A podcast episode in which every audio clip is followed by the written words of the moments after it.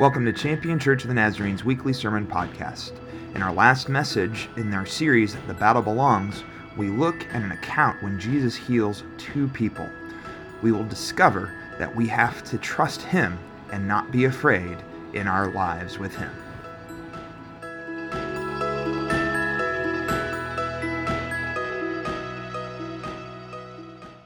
That we've been following the story of Israel and as David would become king, right? And we we began to recognize that that even though Israel decided to go a different way than God wanted to go, God was faithful. And God began to insert himself into the different uh, interactions and the different things of their nation and of their life together, right? We started all the way back in, in Samuel, where we, we began to understand that Israel said, We want a king. And God said, Hey, no, I'm your king. Remember? You're my people. And if you get a king, you're going to get all this.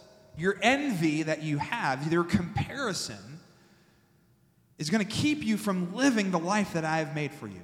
Right? You remember that? It was about five weeks ago, I think. Y'all have memories that long? And then the second week, we find that God changed his mind. He just doesn't leave Israel. He actually comes alongside them and says, Okay, now that you've had your, your first king and you've recognized how bad it is, I'm going to be a part of this. I'm going to be a part of the crowning of David. And David, of course, is this, well, he's the youngest of his family. He's not from an affluent family, he's not from an influential family. He's a shepherd completely opposite of what Israel was looking for in a king. And yet, God anointed David. We began to discover that God works in ways that we don't always look for.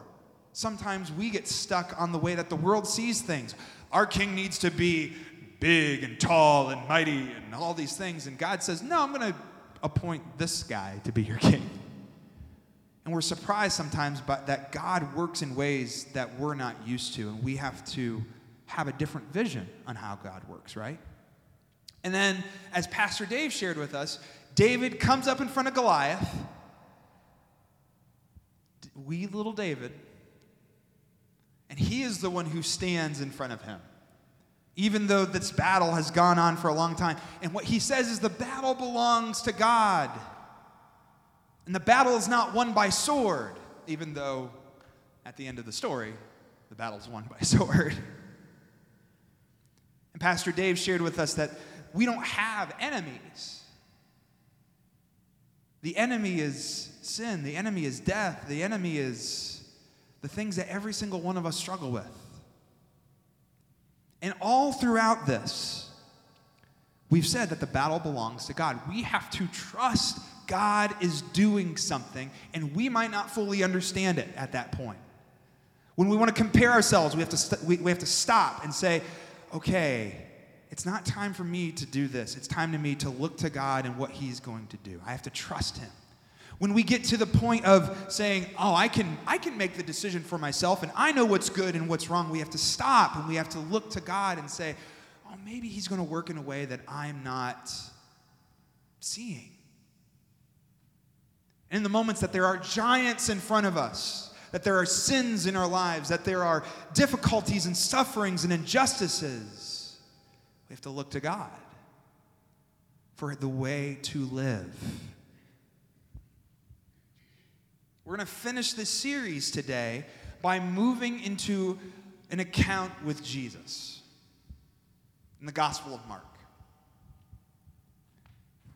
Because really, let's, let's be honest. Sometimes when we look in the Old Testament, we end up finding ourselves relating more with the failures of the people in the Old Testament than necessarily with what God is trying to share with us. And what Jesus is, is Jesus is the fulfillment of the covenant of the Old Testament, all of it. And He is the very Word of God, the presence of God. He shows us who God is, and He shows us what you and I are capable of.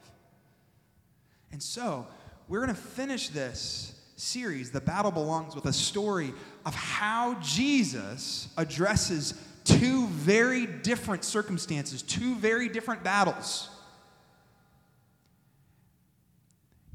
And today we're going to go into a little bit of some hypotheticals of things that I think we could have probably done ourselves in this, this situation and how Jesus addresses them, how Jesus still provides, how the battle belongs to God. So we're going to be in Mark chapter 5, beginning with verse 21. It's going to be on the screen for you if you don't have your Bible with you, but I always encourage you to open up your Bible or your phone app. It's good to write in the margins or, or underline or whatever you would like to do to interact with it. Mark chapter 5, beginning with verse 21. Jesus crossed the lake again, and on the other side, a large crowd gathered around him on the shore. Jairus, one of the synagogue leaders, came forward, and when he saw Jesus, he fell at his feet and pleaded with him My daughter is about to die. Please come and place your hands on her so that she can be healed and live. So Jesus went with him. A swarm of people were following Jesus, crowding in on him, and the, a woman was there who had been bleeding for 12 years. She had suffered a lot under the care of many doctors and had spent everything she had without getting better. In fact, she had gotten worse. Because she had heard about Jesus, she came up behind him in the crowd and touched his clothes. She was thinking, if I can just touch his clothes, I will be healed. Her bleeding stopped immediately, and she sensed in her body that her illness had been healed. At that very moment, Jesus recognized that power had gone out from him. He turned around in the crowd and said, Who touched my clothes? His disciples said to him, Don't you see the crowd pressing against you? Yet you ask, Who touched me? But Jesus looked around carefully to see who had done it. The woman, full of fear and trembling, came forward. Knowing that what had happened to her, she fell down in front of Jesus and told him the whole truth. And he responded, Daughter, your faith has healed you. Go in peace, healed from your disease. While Jesus was still speaking with her, messengers came from the synagogue leader's house, saying to Jairus, Your daughter has died why bother the teacher any longer? But Jesus overheard their report and said to the synagogue leader, Do not be afraid. Just keep trusting. He didn't allow anyone to follow him except Peter, James, and John, James's brother. And they came to the synagogue leader's house, and he saw a commotion with people crying and wailing loudly. Loudly, he went in and said to them, "What's all this commotion and crying about? The child isn't dead; she is only sleeping." They laughed at him, but he threw them all out. Then, taking the child's parents and his disciples with him, he went to the room where the child was. Taking her hand, he said to her, Talitha cum, which means, young woman, get up. Suddenly, the young woman got up and began to walk around. She was 12 years old, and they were shocked. He gave them strict orders that no one should know what had happened. And then he told them to give her something to eat. Would you pray with me? God, we give you thanks for your word. We give you thanks for your son. And as we begin to, to look at this passage, would your, would your voice speak loudly? May our ears and our hearts and our minds be open to what you have for us today. And we ask this in your name. Amen. This account is, is, is just filled with meaning. But the way that we should probably address this is how different these two individual people are. We're introduced to Jairus. He's a synagogue leader. You know what that means? He has he has what he needs. He has influence in the world. He has power in the world. He helps people come to God. He helps dictate how they are to worship God correctly. He is bound by the laws of old. This man is not in any way as uncomfortable as this woman is. This woman doesn't even have a name. Do you notice that? We don't get her name. All we know is that she has been with distraught with this physical condition for 12 years. For 12 years. Now, if you, it, it's, it means that, that's, that this condition isn't going to kill her. It hasn't killed her yet, right? But actually, it sort of has. You see, her particular ailment finds her bleeding. And blood in this day was seen as impure. And if you were impure, you could not go worship, and you could not be next to people, and you could not be in the presence of other people. In fact, her entire social life, her religious life, her life was not much other than just being there.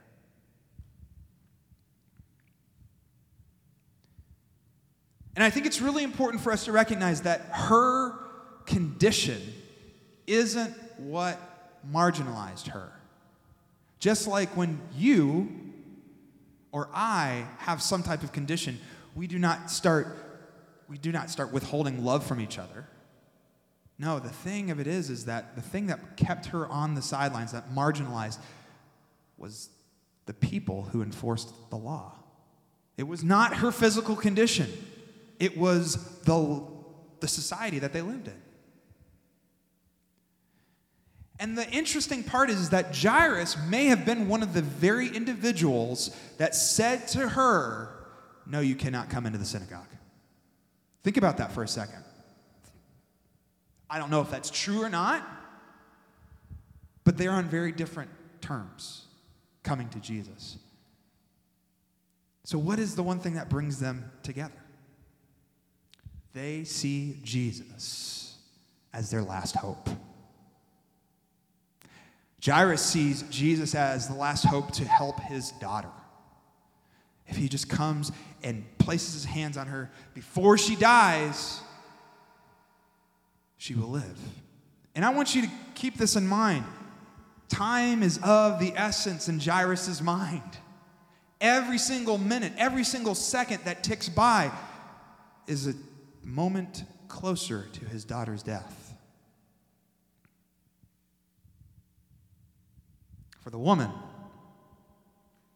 this is her last hope. For 12 years, she has tried everything. She has given money, everything that she has to address this, to have a life again. And no one could heal her. They both turn to Him. But in this moment, friends, in this brief interaction where their lives intersect, there are obstacles that they have to overcome. Or rather, there are obstacles that they have to give to Jesus, more so.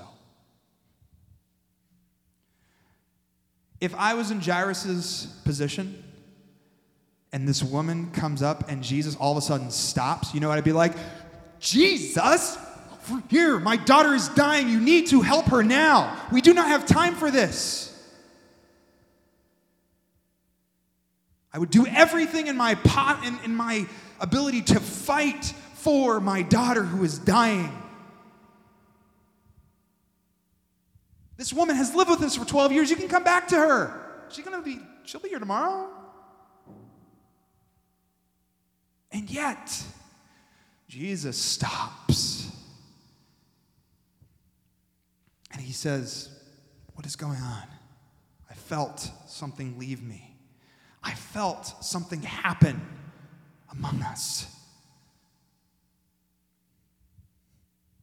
For the woman, this is 12 long years of not having a life. And she has to overcome everything that she's been taught. I have this condition. Therefore, I cannot go into this crowd and chase after Jesus. Actually, touching Jesus would make him unclean. Think about that for a second. All of the social standards, all the religious standards, all the gatekeepers would say she is doing something wrong.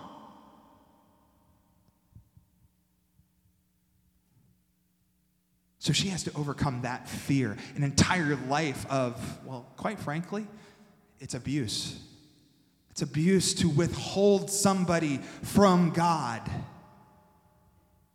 And so she does. She goes. I'm going to take my life into my hands.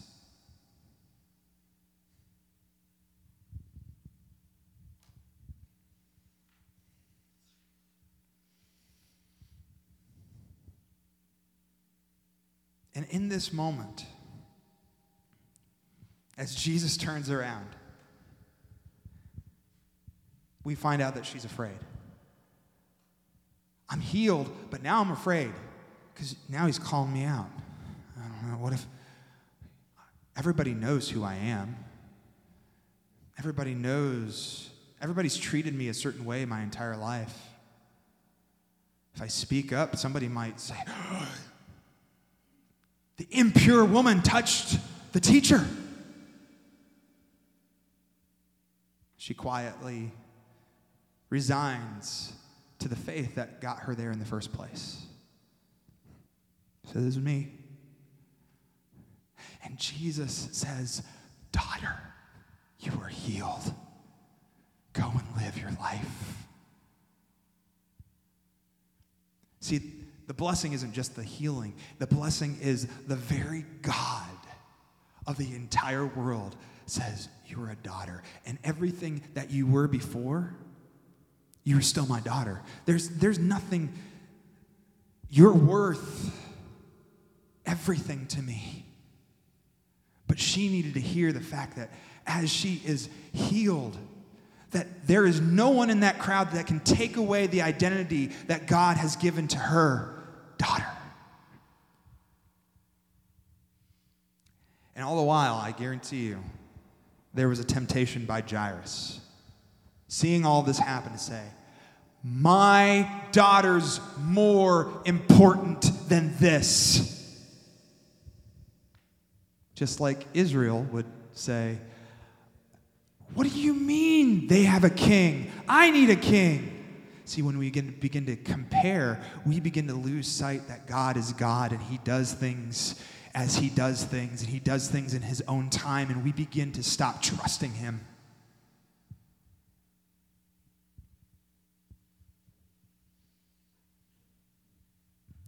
Fear can grip us in such a way that we begin to say, I am more important. I, and I'm going to go and fight for this at whatever cost it means to others. Thankfully, Jairus doesn't do this. I'm an I told you so person. If I tell you something and then you disagree with me and then something happens, that happens exactly the way that I said it. You know what goes on in my brain? Told you so. I don't always say it. I've gotten a lot better about it. You can ask my wife, but there's, there's moments where it just slips out. Told you so. if I was Jairus in this moment, I would have just been livid. And I would have just let Jesus know how mad I was. See, if you just would have listened to me, my daughter wouldn't have died. But none of that happens. Jesus heals the woman and then turns to Jairus upon hearing the worst news a parent can receive. And he says this. He says this.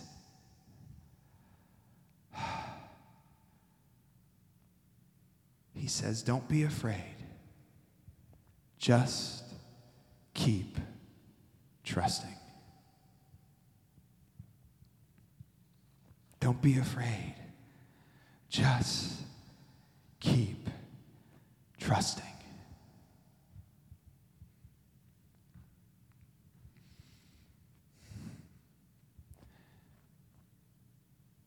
How many times have I needed to hear those words?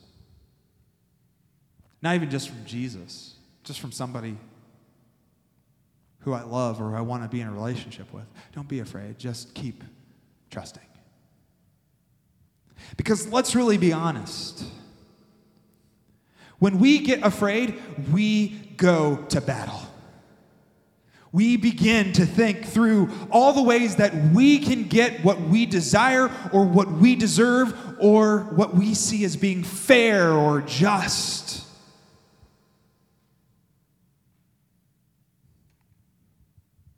It's as big as Israel asking God for a king and saying, It's not fair we don't have a king and just a God. I know that sounds nuts, right? But that's exactly where they were. It can be as big as that, and it can be as small as a conversation between you and a family member where you feel like you're misrepresented. And you know what? I am going to tell you what I believe or feel, and you're going to hear about it. We begin to fight with them to the point where we stop seeing the people and maybe some of the things that we are saying, right? We get so angry. It's as big as nations in modern warfare basically fearing a power that is getting too big for its britches, and we need to make sure that we're still the best. And we go into wars. It can be as small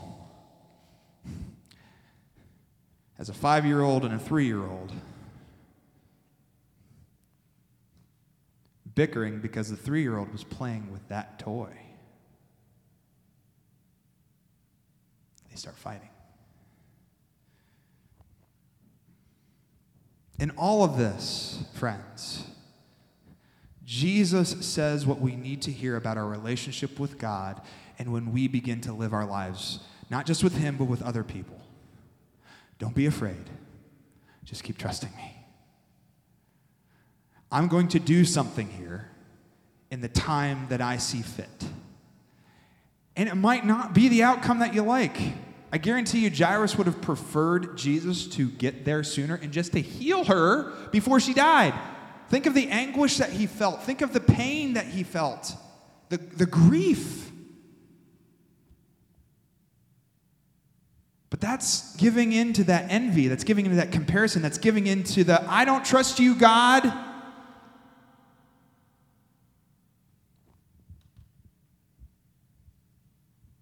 Don't be afraid. Just keep trusting. There's one other angle, though, I want us to hear about this woman. This woman has such faith and trusts Jesus he doesn't call her, he goes to her, or him. She goes to him. Yeah, pronouns. she goes to him at the risk of major social taboos being broken here. At the risk of all of this, of being made the center of attention in this moment.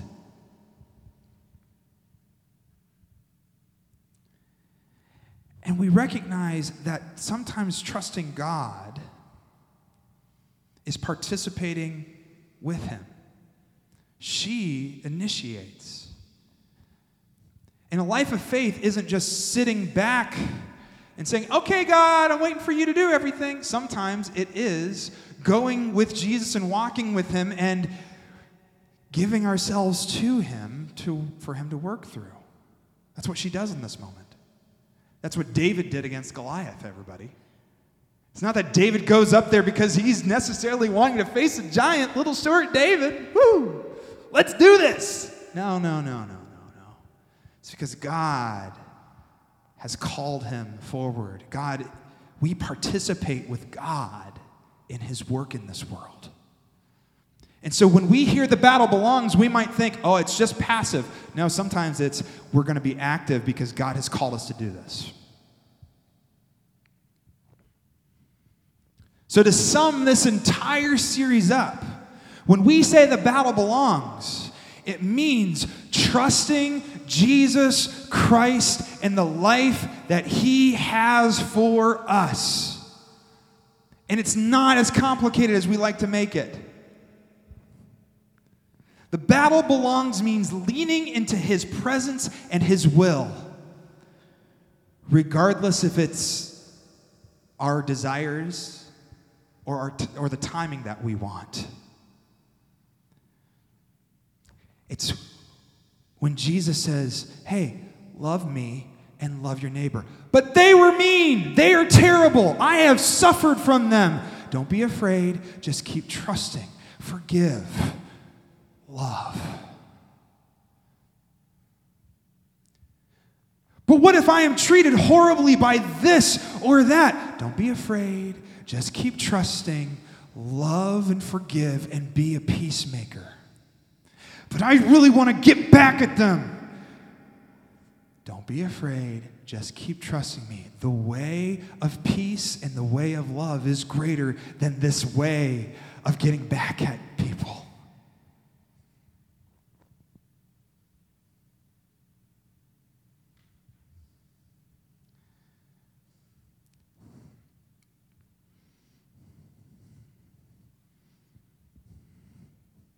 Jesus will give you, you, you, you, you, you, me, everything that we need to live in the life He has for us. That doesn't mean you get everything you want. And that doesn't mean that life is free from grief and pain. But God will get you through the grief and pain and show you how to love Him and love others in the midst of that.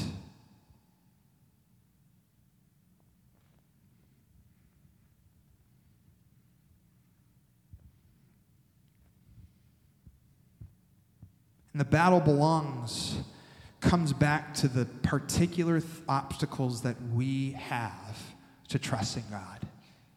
That's really what this has been about. Whether it be Israel asking for a king because of all this, if you compare yourself, if you're continuously comparing yourself to other people and to other people's walks and other people's lives, and you have envy for that, you will struggle to receive what God has for you and seeing that as being good enough. We see that as God talked to Samuel and said, No, not the firstborn. No, not the tall one. No, the short one. The youngest in David. We can't lean upon what we have been taught by society or by our own lives or what we think to say that, oh, this is the way that we can judge the world. No, God works in people that we don't always expect. And at the moment that we write somebody off, we might miss what God is looking to do in this world. That is an obstacle that we can have, just like Jairus could with this woman.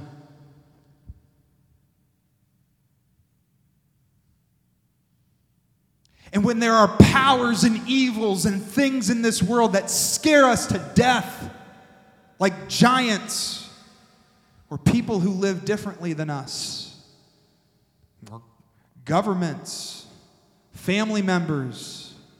The moments that we begin to see the giant instead of looking at what God has called us to be a part of and do, we will we'll, we'll stop trusting Him and we will give into our worst impulses as people. We will. See, the battle belongs is about giving these obstacles to God and trusting Him in the midst of it all. Amen?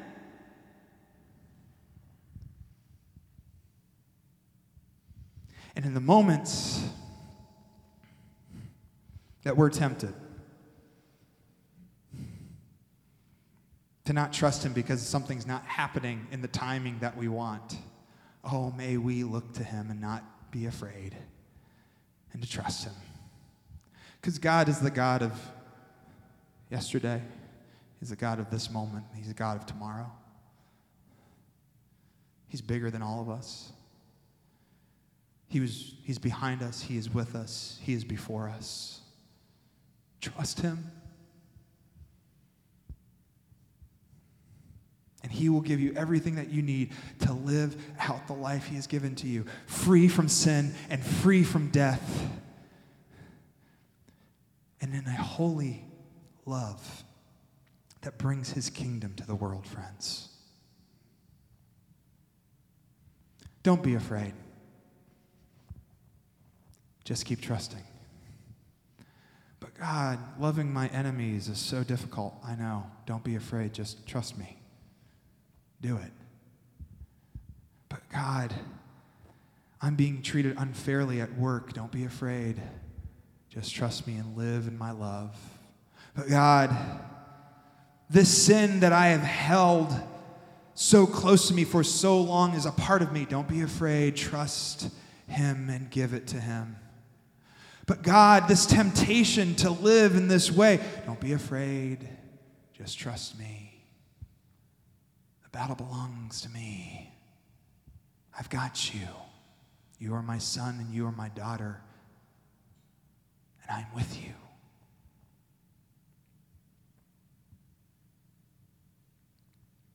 I'll close with a story that happened to me when I was a kid. I think I've told this story before in a different context, but it's still just, it's very applicable in this moment. I was, we were, I was with my family on a vacation moment, and we were in a crowd, and I was not as tall as I am today, and I got separated from my family because that's what happens in a crowd, right? You ever go to an amusement park and you're like, don't lose my child, or don't lose my spouse, or don't lose the people who I'm with. It's terrifying. Go to Cedar Point. Uh, Disney World. Ah! Um, I was at, this was the similar kind of context, but I was young. And they, we got separated. And I was young.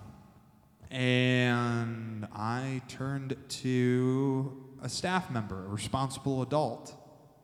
I don't know this person, but they had a whatever lanyard name tag on, and I was nervous because I didn't know where my family was. My family was my source of life. They're my source of relationship at that point. And this kind person, young individual, kept calm and began to put out the, the call in the park that, hey, there's a kid here, and why don't you come and pick up your kid? and in this moment, if I go through the hypotheticals and knowing my own personality, I could have very easily done something different. One, I could have you know what? I can find where they are. And me as a five, six, seven year old running through the park trying to find, getting more lost, getting, making the situation worse, right? I'll find them. I got it. Hmm. It's that arrogance. Instead of in the moment, I actually humbled myself and sought help, right? And then as I stood next to this adult, I trusted them enough to hang out with this person who I did not know until my parents came and got me. I could have gotten afraid of that person.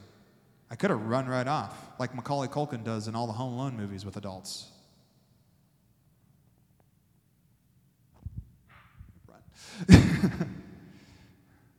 I had to trust that adult. I couldn't give in to any fear that I might have and the timing and, and all the things. It was all out of my control. And I began to wonder how in the world did I do that? I remember I was a kid. And then I remember that Jesus says that the kingdom of God belongs to such as these. Because kids have an immense amount of faith. before all the rest of it hits us and we stop trusting and we stop having faith. We have to have faith like a kid. We have to trust that God really is who He says He is, and He's going to provide for us, friends. In the moments that we think we're too, eh, we're, we're, we can get this, I've got this, we'll start fighting the battle and hurt somebody or even hurt ourselves. In the moments that we think, I can figure this all out and I see things perfectly, we will miss what God might want to do in our lives. And if we become so impatient and so fearful in the timing, we might do some intense damage to ourselves or to others. So may we trust Him and to love as he has loved us. For the battle belongs to our God.